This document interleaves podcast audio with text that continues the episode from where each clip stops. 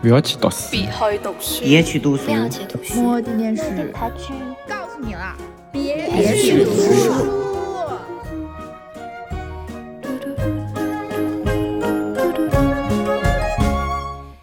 Hello，朋友们，大家好，欢迎来到本期的别去读书，我是你们的 Explorer 小孙。本期呢其实是毕业季的一个选题，然后我想跟大家聊一下过去一年我身边很多工作的朋友，不管是离职还是被辞退，他们现在都处在一个失业的状态。然后加上我有观察到身边工作的朋友或者是同学，工作之后的精神状态都不是特别的好。我精神状态特别好，你是离职了之后精神状况才好。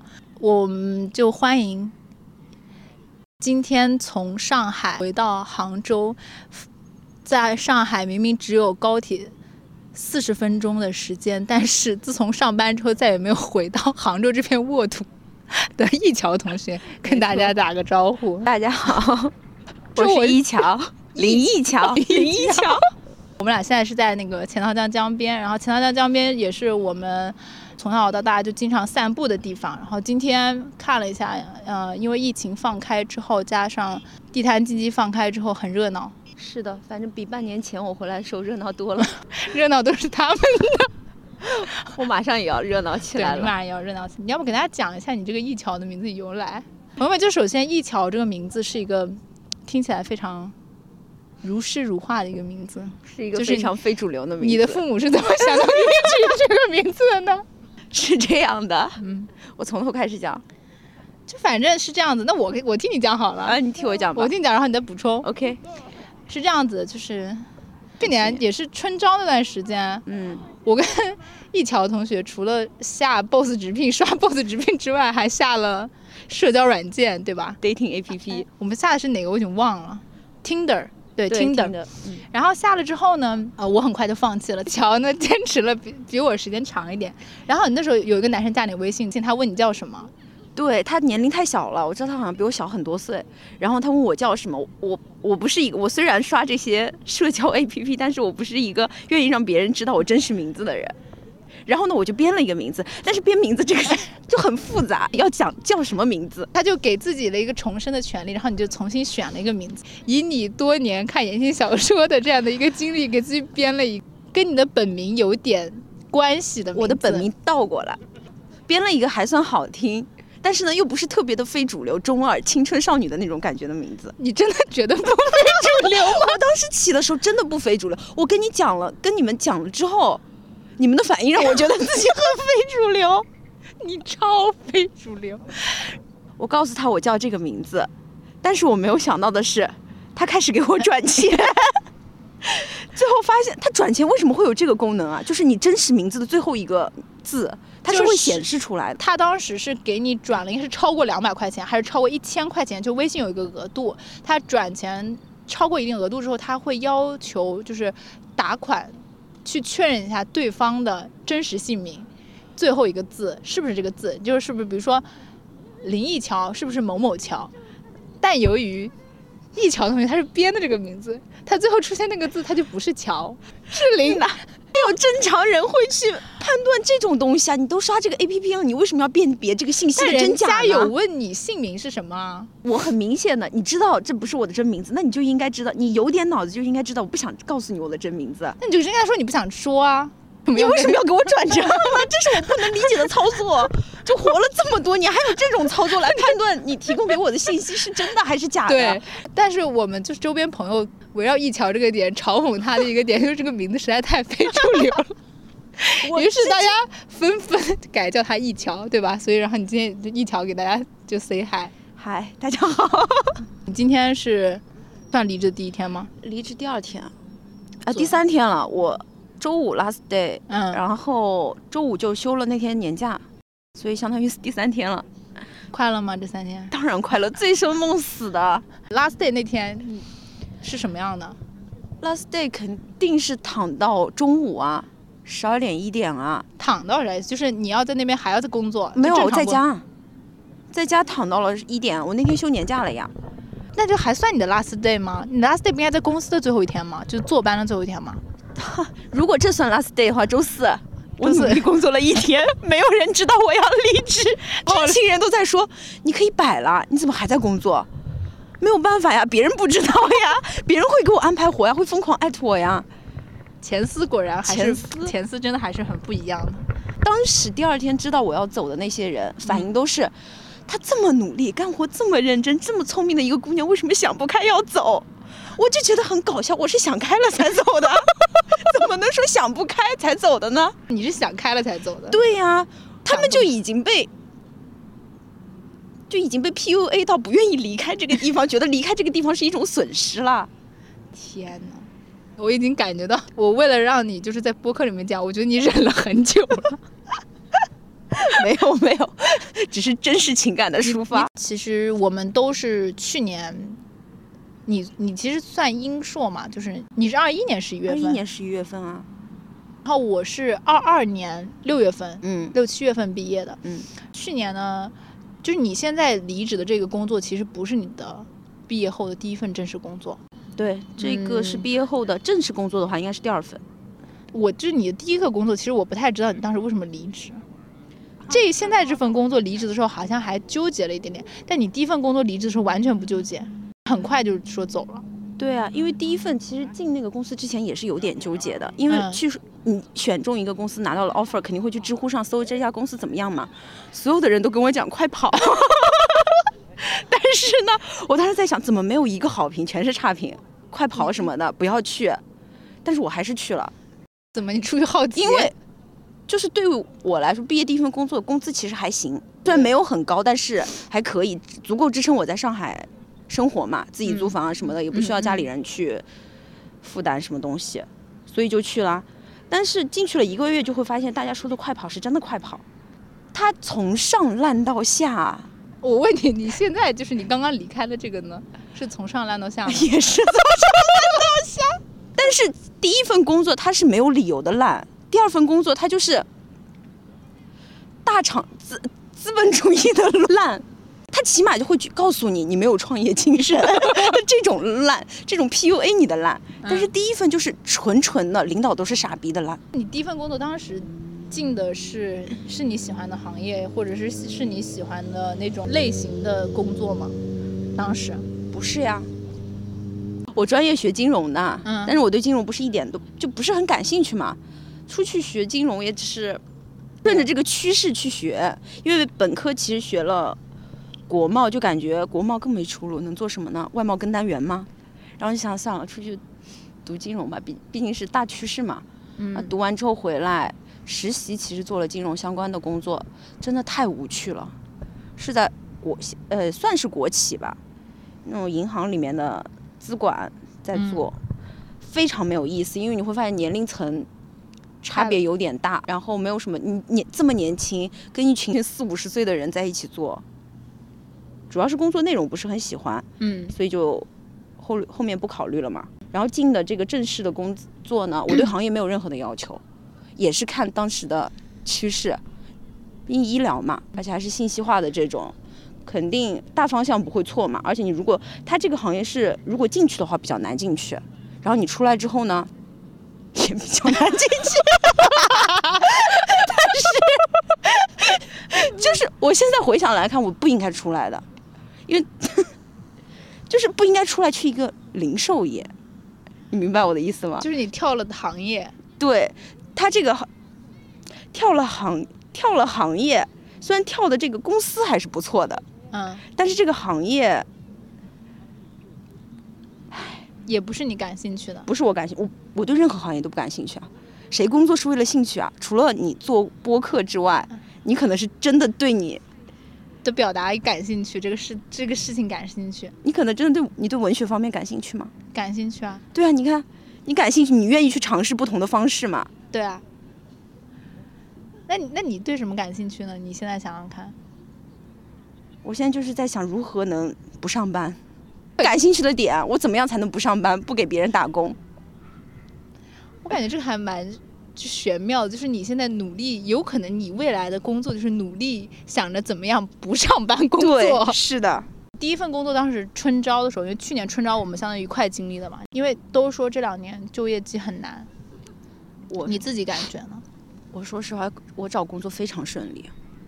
我的两个，我找的两个，我前面有两个实习，嗯然后在正式工作，然后刚刚离职的这个是第二份正式工作嘛，四段工作经验，其实都是大厂，而且都很顺利，没有经过什么，嗯，gap 了特别长一段时间没找到工作这种嗯焦虑时间，我基本上就是面了这一个就过了，或者面两个就过了，就。但是进去就发 会发现你的入职非常的顺利，跟后面没有任何的关系，因为你在后面很长一段时间过得都不是很顺利，你只想跑出去。你每次都很顺利的进入了一个新的困境。对，然后就在想我怎么样，我什么时间点可以跑赶紧离开这里，然后跳到下一个火坑。我之前不是跟你讲，从上一个正式工作离职的时候，我不是跟你讲不会有比这现在这个公司更烂的公司了吗？对，有，真的有，真的有。我觉得人的话真的不能乱讲，因为很奇怪嘛。当时你离职的时候，其实你是离职之后跟我讲的，嗯然后你讲那句话的时候，这句话就铭刻在了我的心里面。所以你当时第二份工正式工作说体验很差，包括我们俩聊的时候，我就没有想到会那么糟糕，因为我心想说，那应该第一份工作应该很糟糕吧？因为你的相当于你的底线已经很低了嘛，就是你的预期值也没有很高，所以我觉得你你应该不会很糟糕吧？然后结果你第二份工作，我我的感受是，就比第一份还要糟糕。他们糟糕在不同的方面。我当时从第一个离职，我觉得他很糟糕，他只是在环境方面带给我的糟糕的这种感觉，嗯就是整个团队氛围都很压抑，他们没有团队的感觉，就是各管各的，都很冷漠。就是没有那种人情的那种对感觉。你去你去找一个人处理事情或者帮忙什么的，嗯，你得不到特别热情的回应，能拖能推就推，能拖就拖，就觉得大家就是就这种不关我的事情，我懒得跟你搞，你自己去学一下怎么处理这个东西，垃圾名气。然后第二个工作，大家很热情，只是大家没有时间来热情的帮你，每个人都很忙，每个人都被 PUA 到很忙。从我这个视角来看，因为你实习的时候，我记得你当时应该是一九年还是二零年的时候在实习，对吧？就当时 gap 嘛，那个也算正式工作吧。后期就是转正了嘛，在出国之前，我记得那时候你还经常摸鱼。比如说我当时还在读书，然后微信上就时间比较自由，然后就想跟你讲话、聊天，就唠嗑说很多。包括上一份正式工作，在那个医疗企业的时候，民企的垃圾民企的时候，也是聊很多。结果嘞，进了这个，你是一月份，一月二十一号正式入职的，我记得一月十几号，一月十几号十正式，就过年后嗯，后来你人像蒸发了一样，就整个就是在互联网那个空间里面，就好像没有这个人，是就是你就忙到已经就是真的忙到这种程度了，不是说开玩笑。首先第一点，为什么没有在微信上聊？他不让装微信，他不让装微信，是我的错失误，我应该装一个钉钉跟你聊。所以当时其实能找到我最快方式就是钉钉，只有钉钉。嗯，你说钉钉是不是也暴露了那个 企业？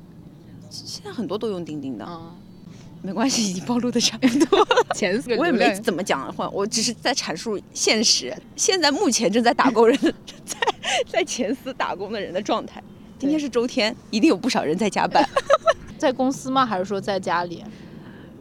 是这样的，我们周六之前是不要求去公司的。嗯，自从老板说我们没有创业精神，强制要求周六去公司。然后呢，我们的领导之前是这么说的：说因为上面有相当于是政治性的命令下来了，你们一定要来。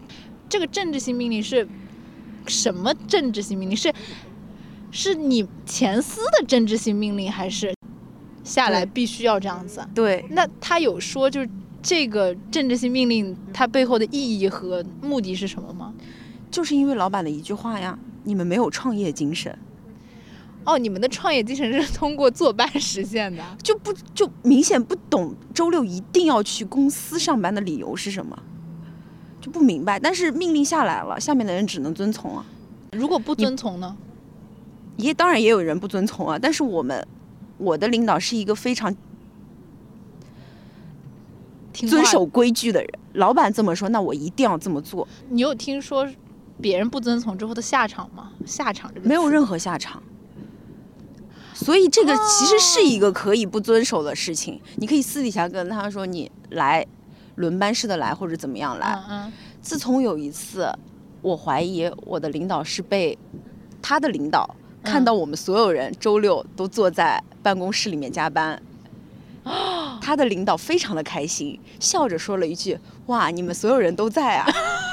我觉得当时他可能受到了鼓励，他也一直都在，他他在啊，就是他周六也在。他周六也在，所以呢，他应该是受到了这种肯定，所以决定要把这种习惯延续下去。嗯他之前跟我们讲过，刚开始的几周呢，我们就每周六所有人都来上班，后面几周呢，大家轮班来，不用每个人都来，也不用每个人早上九点都来，你早点来早点走，晚点来晚点走。自从被他的领导看到我们所有人都在的那一天开始，每一周他都要求我们来九点到，就只有你们这个团队吗？还是他只有我们这个团队天哪！每周六都在。所以相当于就是因为有了一个服从领导的领导，对，你们整个团队后来就从什么时候就后期每周六也要坐班，本身是双休，现在就彻底变成了纯单休或者轮休。就是纯单休，而且说纯单休还是好听的，因为他要求你周天必须 stand by。你们是个什么？不是只是个零售行业吗？你必须 stand by，你不能找不到人。确实很难理解。然后前司的同事们遵从，还觉得你离开很冲动，因为觉得我冲动的人嗯，跟我们不是一个部门的，不要求周六一定要来呀。那你们团队呢？你们团队有，比如说其他人当时知道你离职的话，他的反应或者怎么样的？表示了羡慕，甚至有一个人在责怪我说：“你为什么比我早提离职？”因为他本来打算比我晚几天的时间，他打算要提离职了，嗯但是在我提了之后，他不好意思，马上再提了。其实我不理解他的不好意思在哪里，这本来就是你自己的权利啊！你已经提了两三次离职了，是你自己每次都被劝下来了。我不懂是什么能让你，你都提了两三次了，到底是什么把你劝下来的？那你当时离职你，你其实是第二次才成功的。对，你的第一次是怎么失败的呢？你第一次离职，第一次离职是领导在国外，当时有时差，嗯我实在受不了了，我跟他提了非常正式、官方的提了离职，在微信上面。在微信上面这个点有点好笑，没有在钉钉上面提，没有在钉钉上面，因为我觉得这个是，说实话，跟工作稍微有点偏离的一种。你要离开这个工作，然后不在钉钉上面，你选择在微信上面。因为钉钉就纯纯工作嘛，我个人离职的这个决定，我觉得在微信上跟他讲会比较好，嗯显得不那么的官方或者不讲情面这样子，就相当于我还是把他当做我信赖的人，我去跟他沟通情把。他认为就是他是工作之外我们之间还有关系的对这样一个表现。，对，是的，所以我跟他提了，他第二天早上一醒来就给我打电话了。嗯就说就在劝我嘛，说，嗯、我也发现你最近时间状态不太对，反他确实某一方面对我来说，对我是真的很好，但是领导毕竟是领导，你知道吧？他在对你好的时候，他是在不断的压榨你，给你施压，嗯，给你提一些合理或者不合理的要求。嗯然后当时某一瞬间，他讲完之后，我有一点动摇。动摇的第二天，睡了一觉醒来，我又不动摇了，我还是要走，因为我知道他说给我放松这一段时间，放松完了之后，我后面还是会一直处于被压的一个状态。他只是习惯性，他育人的方式就是这个样子的。就是他是一种管理的策略。对，提完之后第二天我又想通了嘛，想通了之后，我想等他回来再说吧。但毕竟人在国外，我连续两次跟他提，到底还是不太行。等他回来，我就又仔细跟他提了，因为我明白他之前跟其他人、其他同事提离职的时候，他会说我对你不好吗？啊 就是因为他会说这样的话，那个跟我讲他想提离职的那个女生，之前提了两次，一直没走。就碍于情面，对，因为你说实话，抛开工作，他对我们是真的很好。可是你们是同事、对，你就没有办。法把工作跟工作完全割裂开来，因为你知道他在工作上面还是会这样的，还是会保持他原来的对待人的方式啊。我发现他们还蛮就是打双引号那种厉害，就不是一种称赞吧。嗯，就感觉你说工作的时候，让你压你去工作的时候，他会拿出他领导的那个派头和工作关系嗯来要求你，嗯，这是你的义务，你要劳动，然后你要很拼命的为一个不属于你的。算是公司吧，其实公司真的你很难说是属于你的，因为你连股份也没有。本来就不属于对啊，你呀你然后你看他等你想通了，你想离开这个体系的时候，他会拿人情和私人关系来劝你别走。嗯，你不得不说，这种大厂吧，这种领导，他的这种管理的策略，其实也挺违背人性的。包括我们俩之前不是就你的那个，当时入职的时候那个花名吗？嗯，我今天我们吃饭的时候，咱俩也在讲，就是其实取花名的过程，就是让你忘掉你自己的那个过程。《千与千寻》里面不就是是千还是千寻？就那个龙白龙，他就忘记了他自己叫什么，所以他就一直在给那个汤婆婆在那打工，在那个酒楼打工。你当时那个花名就是让你忘掉你自己林忆桥的本名，然后一直在那打工。但是说实话，确实你很多人真的不知道他的本名。那他你们之间就是会怎么称呼呢？除了哥姐之外，我反正是这样，我不知道他们的花名或者真实名字，我就叫他们哥姐。第一次遇到人啊，嗯因为后面你肯定知道名字了嘛，因为你会发现这么称呼他们的时候，或者叫姐姐，嗯。你会发现好办事。就是在这方面又要用人情的那种感觉对来。，是的。那你当时上班的时候，你觉得他们的就这一套的企业的文化和核心的概念是什么？你觉得他们推崇的是什么？他们就是不断的压榨啊，他们就是不合理的压榨，但是他们会用冠冕堂皇的话说说出来，就会不断给你洗脑，你知道吗？而且你处在那个环境下面，他们我觉得他们招人也是招的这种人，他们会招。确实会比较卷的人过来，比较要强的人进来。嗯我虽然是个例外，但是某 也是有一点的，就是也是属于上上偏上进的那种吧。因为你是当事人嘛，你可能对自己的判断，我觉得有的时候可能会谦虚一点吧。嗯就我站在我这边看，不管是你还是我另外一个从一个车企离职的朋友，还有就是 在手机壳公司的另外一个朋友，嗯就你们三个，我觉得这段时间不是都跟我聊了很多关于公司上面的问题，就是工作上面的问题。其实很大一个共性，你也没有你想象的说，好像你觉得自己不上进，恰恰就是因为负责任和努力肯干，所以这个工作才会那么痛苦。就是会对我造成负担，就负面的影响。我真的是觉得是这样，就是好像是，尤其是我那个车企的同同学嘛，他当时也是跟你差不多，你你进的这个火坑的时候，他从那个火坑跳出来，他就是因为因为太负责任，特别特别的上心，然后能力又强，领导也觉得他很优秀，但是由于工作。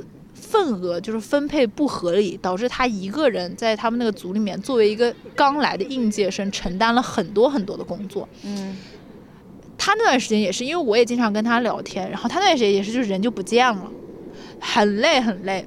那个时候他就说，自己那个手机到了周六周日的时候，有一天他跟朋友明明是在休闲娱乐假期的时间，就喝在那个茶馆喝茶，他把自己的手机翻过来，就强迫自己不去看手机消息，说他那一个下午就焦虑到不行，总担心有消息来找他，他没接收到，或者是有工作的问题来找他没有接收到。然后我当时有种感觉是，太认真了，就是真的是努力，然后负责任，对自己这个工作有心的人，反而在里面过得特别特别的痛苦。当然，可能正常上班的朋友们可能也会很痛苦，但是我感觉对于很认真想把这事做好的人来讲，我觉得那种痛苦可能是附加的，就因为你最后发现，就自己已经已经尽全力了，他扛不住这个体系的漏洞。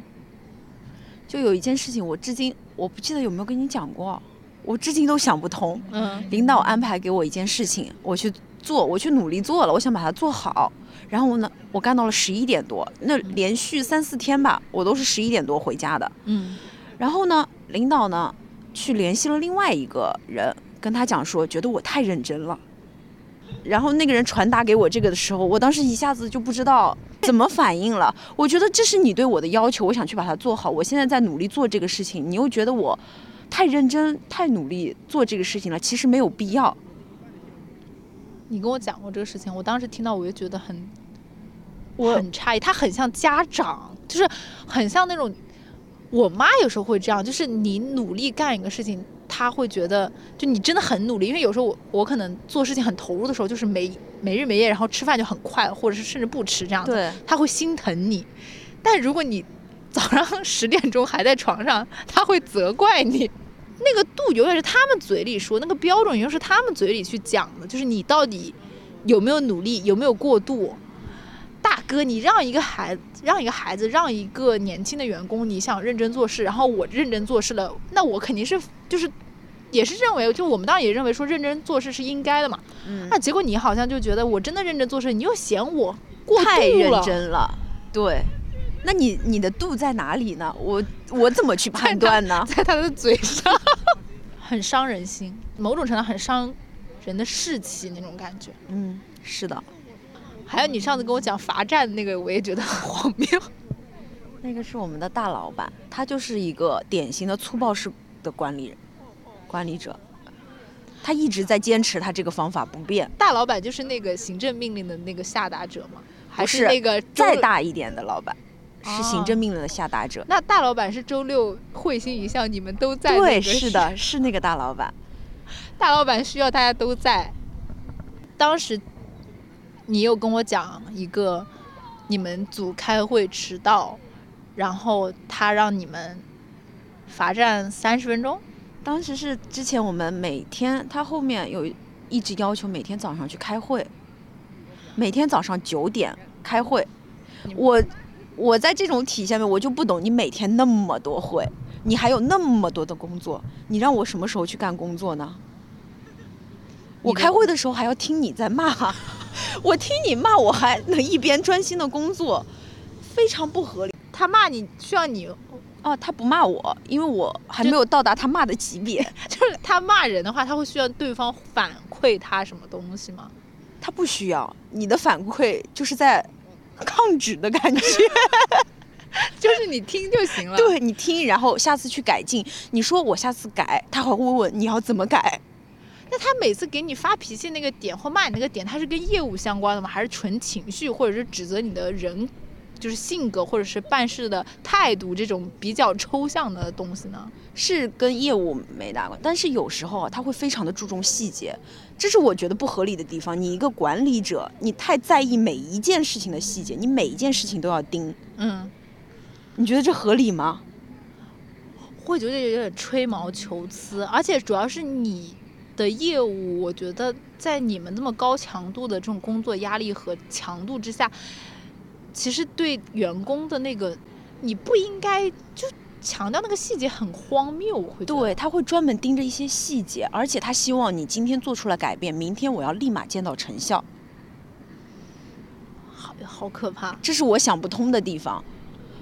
而且他骂人，你骂就算了，他会带个人情感，以及他会直接指责这个人的品性、他的道德。不是这个东西跟道德有什么关系？说他们什么呢？比如说之前他下达了这个命令，但是呢，下面的人呢又跟他汇报了一下，去沟通了一下，要调整这个，他忘记这件事情了。然后在会议上呢，直接想叫 HR 过来把这个人开掉。他当时在会上，那是我入职的第一天，当时他就直接一拍桌子，啪啪拍了一下桌子，说把 HR 去给我叫进来，把这个人今天就给我开掉，我明天不要看到这个人。然后说这个人表面一套，背地里一套。好大一个帽子啊！对呀、你说这跟人，这跟这个有什么关系呢？那他后来那个人就离开了吗？没有离开，因为那个人去找他了，跟他讲这是之前在会上跟你重新沟通了一下，可能你忘了这件事情。所以是他的问题。但是我说实话，就算没有跟你沟通，你不能，你可以说他不听你的命令，自己去执行某一个东西，你要为你的结果负责。OK，这个没问题，你开了他也可以。嗯，但是你说他表面一套，背地里一套，太大了。对呀，你这人身攻击啊！你让我想到那个我那个韩企的那个同学，天天听到他那个韩国的那个领导天天在那用黑暗荣耀来洗把塞，就把他狗崽子。就是你现在为止，你至今为止还能算满意的工作有吗？就是你比较之下，你觉得哪一份工作是或者说比较能接受的？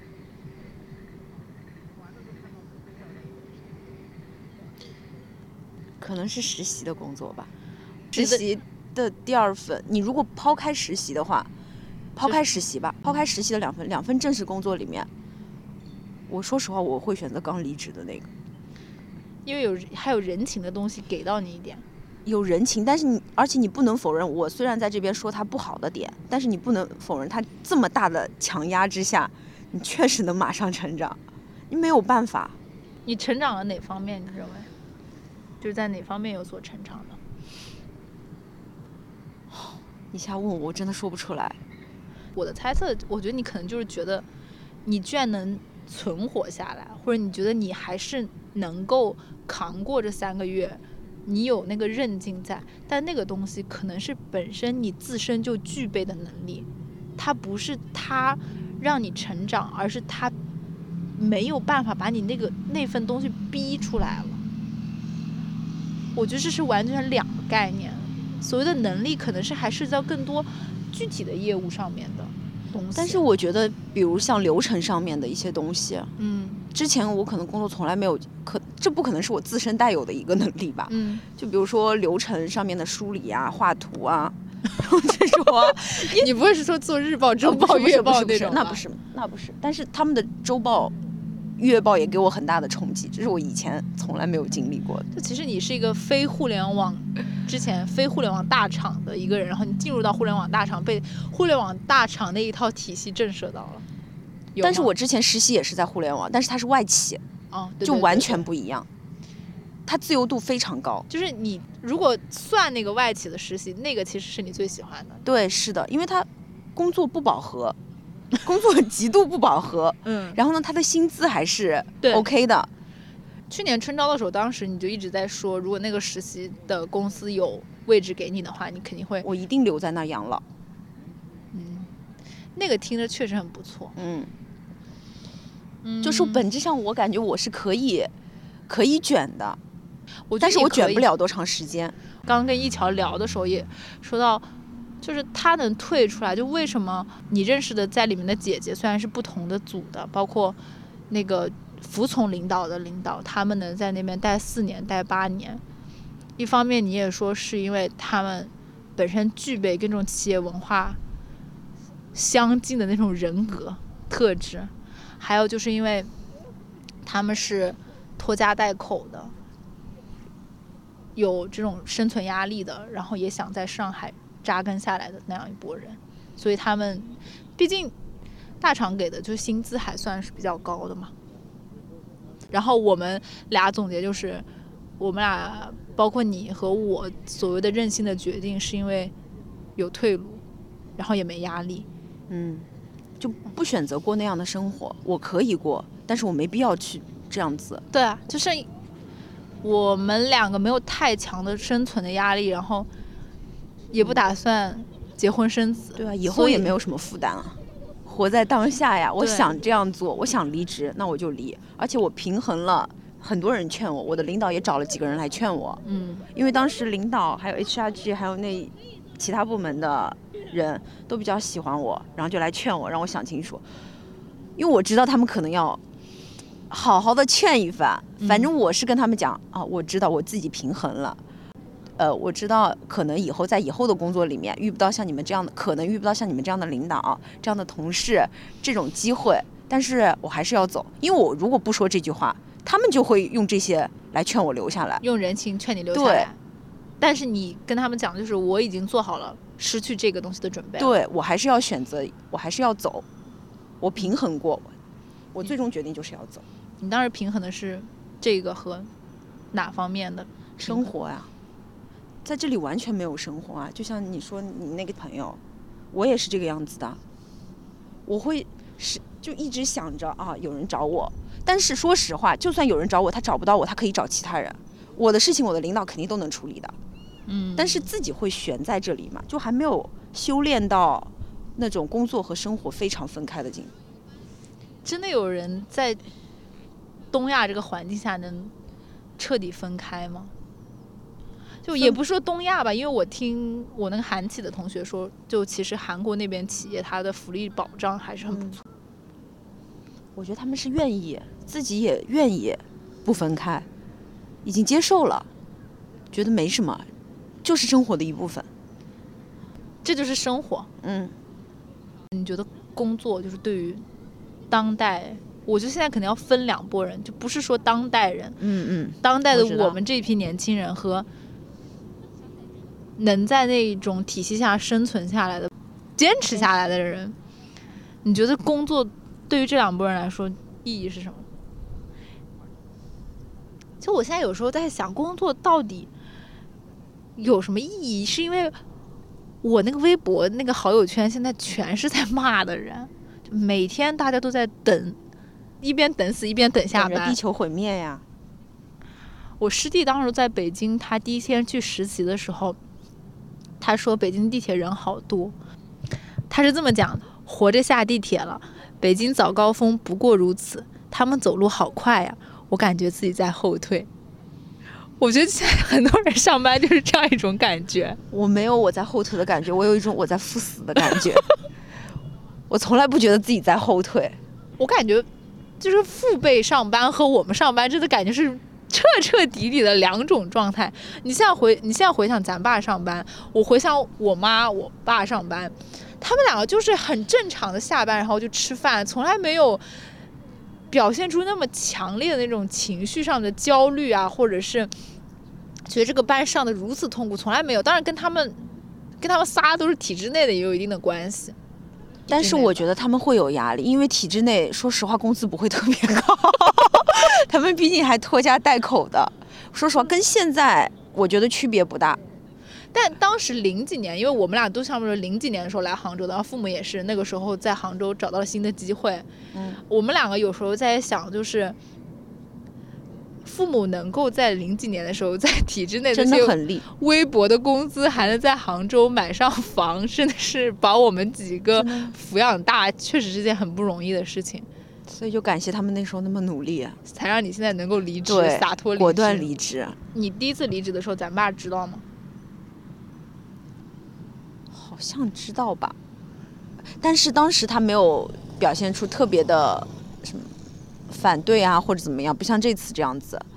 因为之前那一次我是已经找好退路了，我已经找到了这现在离职的这个了，然后还不错，起码他知道这家公司。我觉得他们那一辈对公司好坏的定义就是，我有没有在网上看到过这家公司，就是不是负面的新闻。但我姥爷不是，我姥爷到现在认为互联网是泡沫，就是他就觉得那个东西它不是实体经济嘛，嗯觉得摸不到。然后你爸怎么说？那既然找到了下一份工作，我又知道还不错，他就觉得你在往上走。对，你有更好的机会了，那你现在为什么不离开这里呢？嗯，对呀、但是这一次我是裸辞啊，我是真的被工作伤到了，我不想再工作了，裸辞。那他又觉得啊，你离开了这么好的机会，呃，这么好的唉大厂光环吧，然后你以后怎么办呢？你在这里起码你得承认你有成长，嗯，有成长我。虽然我现在说不出来具体什么样，但是我觉得这三个月真的有一种三年的感觉，感觉真的不是虚的。我感觉上海就像一栋监狱一样，你好像在那边判了三年。我就是。进去了三年，就是这种感觉。后面缓过来，还是在我想好了我一定要走的这种情况下，嗯，我就直接爱谁谁。我今天看到你的时候就觉得，瘦了很多，真的瘦了很多，就是两边脸颊凹陷了一点。你知道我进进这家公司的时候，领导和我说：“你在这儿上班，小心变胖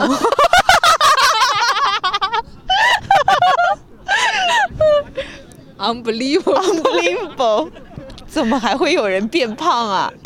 我工作到就是基本上不太会有时间吃饭，可能是因为我自己的原因啊，一方面啊，嗯他也会经常，领导经常会跟我讲说，该吃饭的时间点要吃饭，嗯，可是你要交作业呀。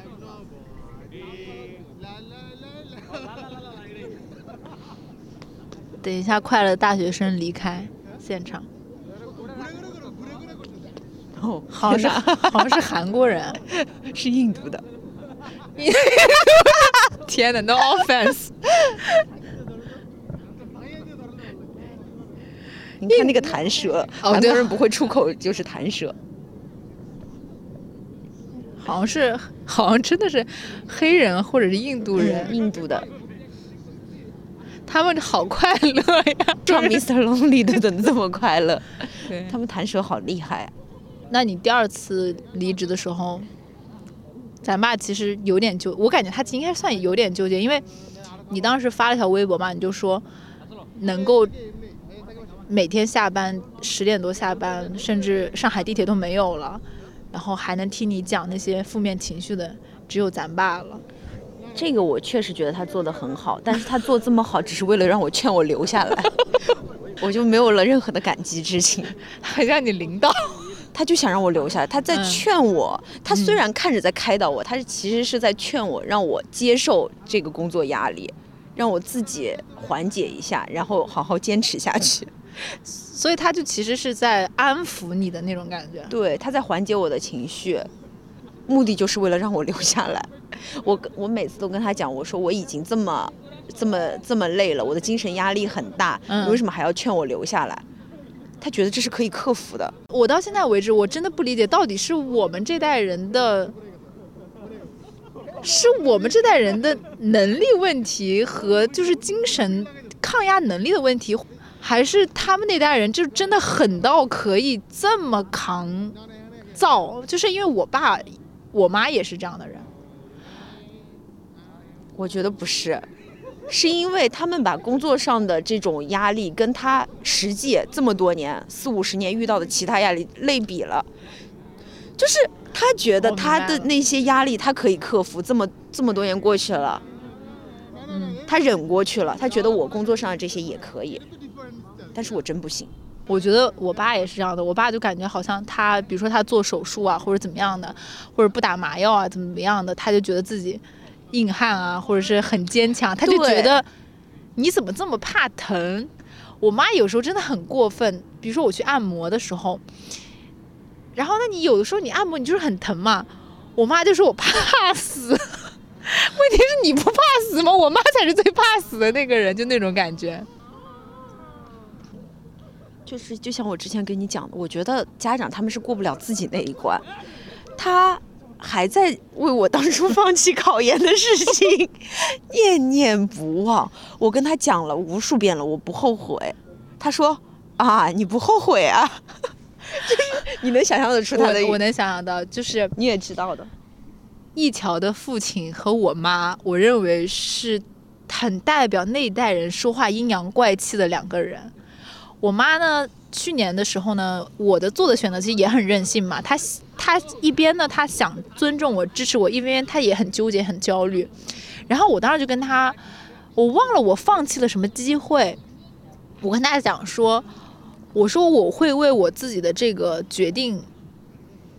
呃，负责。我说我自己能够承受这样的决定。我妈表面上大概就是说好的，那这样的话我支持你。然后后来我就看到她跟我小姨的聊天记录，说我死鸭子嘴硬，承认你。咱爸现在逻辑是肯定，他到现在为止都觉得你还在后悔没有坚持考研这个事情。包括我觉得未来可能你现在离职这个事情也会成为他的一个新的创伤在对，在心里面，就他自己放不下这个东西，然后他会认为，即便你说你真的是打算这么做，你已经想好了，他都会认为你是假的，你不可能，你死鸭子嘴硬。嗯，甚至我那段时间工作压力大到头痛，一直在干呕。我就是夸张到我一坐到办公室那一上午我都在干呕。然后呢，我跟我爸讲了这件事情，我爸让我去看一下，看一下呢，确实没什么大问题。嗯，后来我离职之后呢，他每天会问我：“你还头痛吗？你还干呕吗？”我真的不头痛不干呕了，频率减少了呀。我跟他讲频率减少了，然后不头痛了，也不头痛了，他就会说，他他就会说啊，离职了就是好。是真的好吗？他问一次也就算了，他每次都会问我头还痛吗？我现在已经判断不出来，他是真的在关心我，还是为了确认我有没有在后悔离职这件事情。我明白，太太典型的咱们的父母了。我就感觉他们这代人对于选择的很多东西，他总是想一再的忍耐，他就觉得你当下不动是最好的，当下不动是最没有风险的。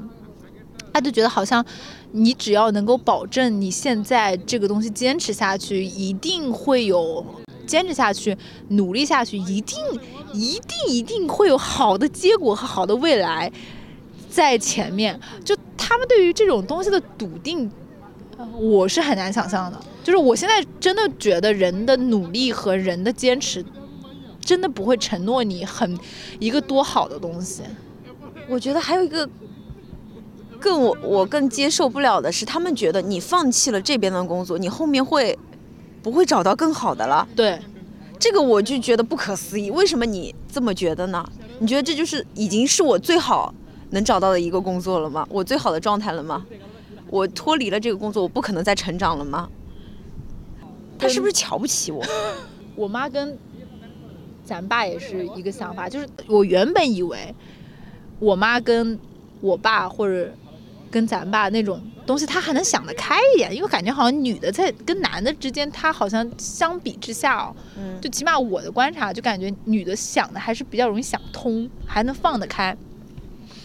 后来我发现，我也是当时放弃了一个国企的 offer 嘛，然后我妈今年三月份的时候，就是我 offer 还没下来的时候，三月份的时候还在念叨这个事情，很焦虑，很焦虑。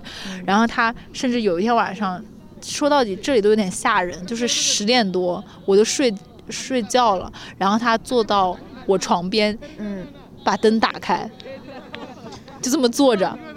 我我那天特别特别生气，我觉得太过分了。我觉得我自己的状态已经好了，然后也没有说对自己的未来不负责任怎么样。但是我觉得你那样做就无异于其实让我去承担你的情绪，帮你嗯处理你的情绪嘛。对的，包括他们自己其实不太会处理自己的情绪和自己的真正的那种心理上的症结，包括你爸对于你那个最后没有考研的事情，嗯，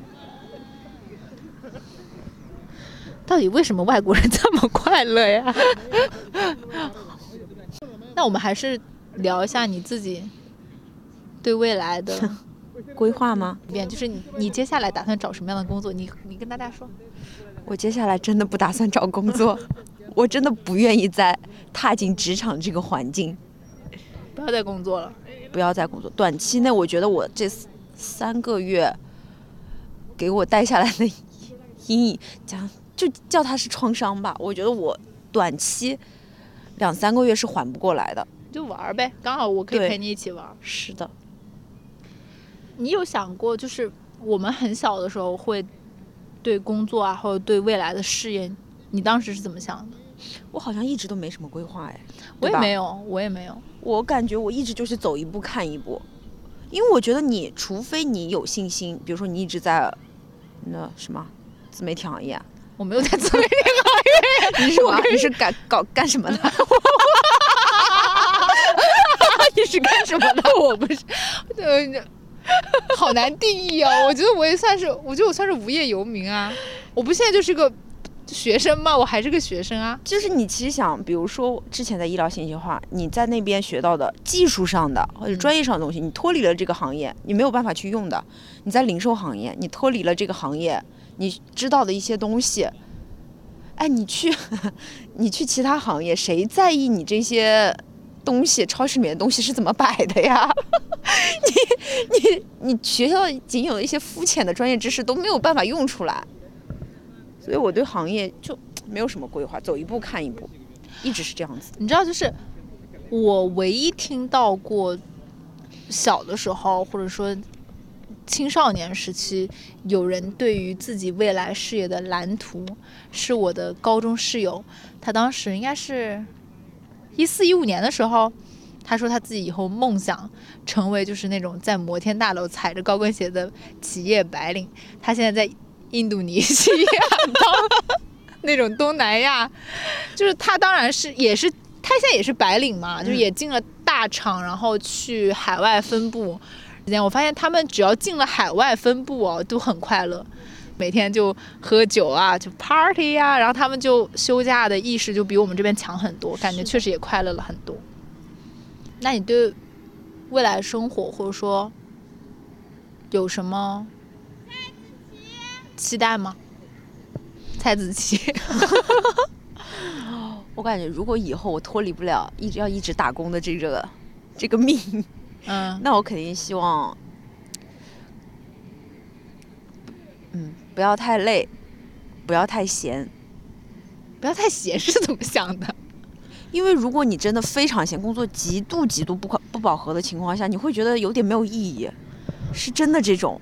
但是呢，你又不能太累，比如说你就百分之五十的工作，我觉得这是 OK 的。对我来说是最合适的，因为我我说实话，我是不愿意太闲的。其实你，我觉得他们招你就前司招你也是有点对的，你起你的骨子里面还是有有一点，但是我没有想到他会这么压榨我。我进去之前其实也想过了，毕竟这种公司嘛，嗯，肯定加班是必要的呀。当时前司招我的时候，那个 HR 说，我问他加班情况嘛，他说一般到七八点。我想 OK，互联网嘛，一般嗯七八点。然后他说周六不上班，周六周天不上班。哇，那不是挺好的？因为我之前其实对他的想法是周六可能要上班，嗯那 OK，我可以稍微接受一下。嗯，就是我的底线其实还是挺低的。对，但是我没有想到，他不仅周六要上班，他周天也要叫你随时 stand by，这就我就不能忍了。但咱爸能忍。咱爸可以，咱爸说了一句话，说我觉得周六上班可以呀、但是他周六得让你休息一下。他就觉得这个这个企业他听过，那下次让他去，他刚好退休之后他可以去。我跟他讲，你干不过三天的。你 那四五四五十多的年龄在那里，被我们老板随时一开口就是把 HR 给我叫进来，把这个人给我开掉。到时候，比如说咱爸可能忘性比较大，然后还要忘还要骂他，你这个人当面一套背后一套。之前我跟我爸讲一些我们老板的老板、领导的老板嗯，一些非常不合理的行为的时候，他怎么说呢？他说他要是这么对我，我就一巴掌甩他脸上，吐他一口口水，然后不干了。那你确实啊，你是他的女儿，所以你现在就只是没有摔摔巴掌和对呀、那个我只是不干了呀。嗯，一乔呢，他今天出现的时候呢，两边的脸颊很瘦削，然后头发剪得跟《黑暗荣耀》里面的文东恩一样，我就 笑他应该也去复仇。你就问你就走过去问到那个老板说：“你们都在呀？” 然后问他：“你的梦想是什么？从今天起。但是我说实话，我准备下周和领导吃饭的时候问一下他，你的梦想是什么？是什么让你坚持了七八年？”对，你可以问一下他。我真的很好奇，我一定要知道他的梦想是什么。我觉得他们已经内化了那套体系，或者那套体系跟他们的很多的想法和观念就是通的，通的，它自然而然它就不冲突啊。其实你的话就是还是有点冲突，但是其实我又能感觉到你这三个月，你也是有点能够接受那部分的，就是你待的时间长了，好像也能接受一点点我。跟你讲，我那天这么跟我前同事讲的，我说但凡我的领导再稍微留我一两句，我说不定就留下来了。我真的，我有时候会觉得我是被 PUA 到了，还是我本本质上也是可以稍微卷起来的。就是它是一个上进的概念，如果你上进，然后你想要成长的话，它确实能给你，但是想要上进和成长不能成为你压榨我的理由啊。对，如果在合理的区间内的话，肯定还是更好的。那如果是在合理的范围内，我就不会离职了呀。嗯，它就是不合理，而且它会一直不合理下去。你就看不到一点他们要改的苗头。只有老板会走，但是 他的文化，他的企业文化不会变，嗯，绝对不会变。那你对未来生活的想法就是不要太不要太忙，然后也不要太累，但也不要太闲。就是说的啊，钱多事少离家近啊，但这种太不可能了，绝对不可能。嗯，所以就是钱不用太多，事不用太少，离家也不用太近。离家不用太近，你很难做到。你现在你现在找工作，你不可能再脱离这边了。虽然塔罗牌算你离越远越好，说说不好呀，嗯，万一呢，对吧？如果说我让我来形容，就是可能对你的想法，或者说对你未来生活的期待，希望你有钱追星，然后有时间追星，我觉得还挺符合一个追星人的工作的状态其实有钱就好了，有钱就可以随时离职啊。我在乎，那你一个月的工资，你再怎么有钱，也攒不到说多有钱吧？他演唱会能 开的这么频繁吗？哦，也是。对吧？好，嗯、那今天本期的别去读书就先录到这里啦。我不太清楚今天这个录音，因为后面又有什么孩子妈妈找小孩，又有什么印度人印唱 Mr. Lonely，印度人唱歌拍 TikTok，然后反正也是比较嘈杂环境。现在好像是江边是啥？青蛙的声音。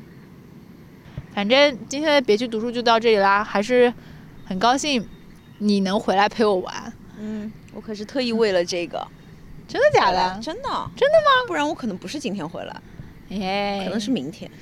没什么区别呀。然后反正很高兴他回来陪我玩了，然后也希望你能休息一段时间，开心就好。我一定会休息很长一段时间。嗯，好啦，那就这样，拜拜。拜拜拜拜。It's our time 우린 달라 특별한 게 좋아 Oh what a good time 난잘 살아 내 걱정 낭비야 네가 보낸 DM을 읽고 나서 답이 없는 게 내 답이야 That's my style OOTD 하나까지 완전 우리답지 My favorite things 것들은 좀 점수를 매기지 마 난 생겨먹은 대로 사네야 뭘 더 바래. That's my style. 우리만의 자유로운 90s kids 지금까지 한 적 없는 custom fit. 올려대는 나의 feed and like it 몰린 듯이 눌러 모두 다 like it. 내가 트는 춤을 다들 따라춰 매일 너의 알고리즘에 난떠 걷잡을 수 없이 올라 미친 score 그 누구도 예상 못할 19s kids. 우리만의 자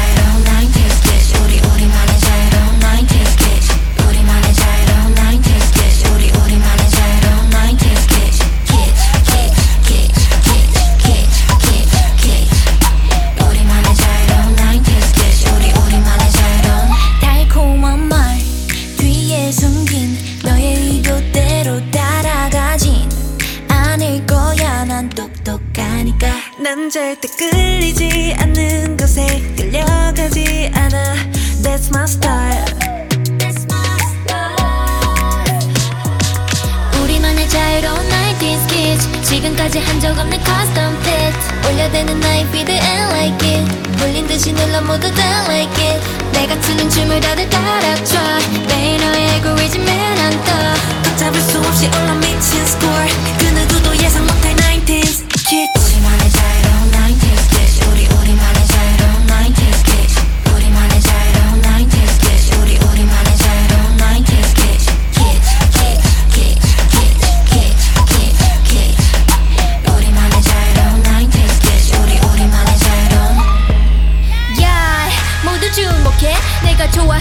하는 것만 하면 뭐 어때 huh?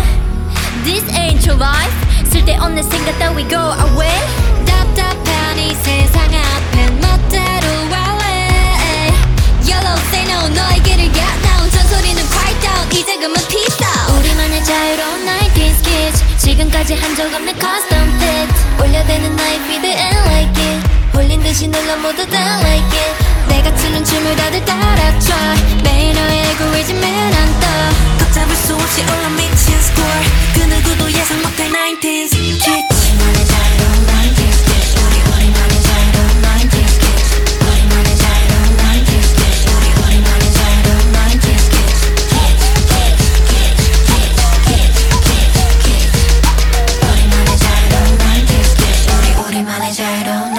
sketch.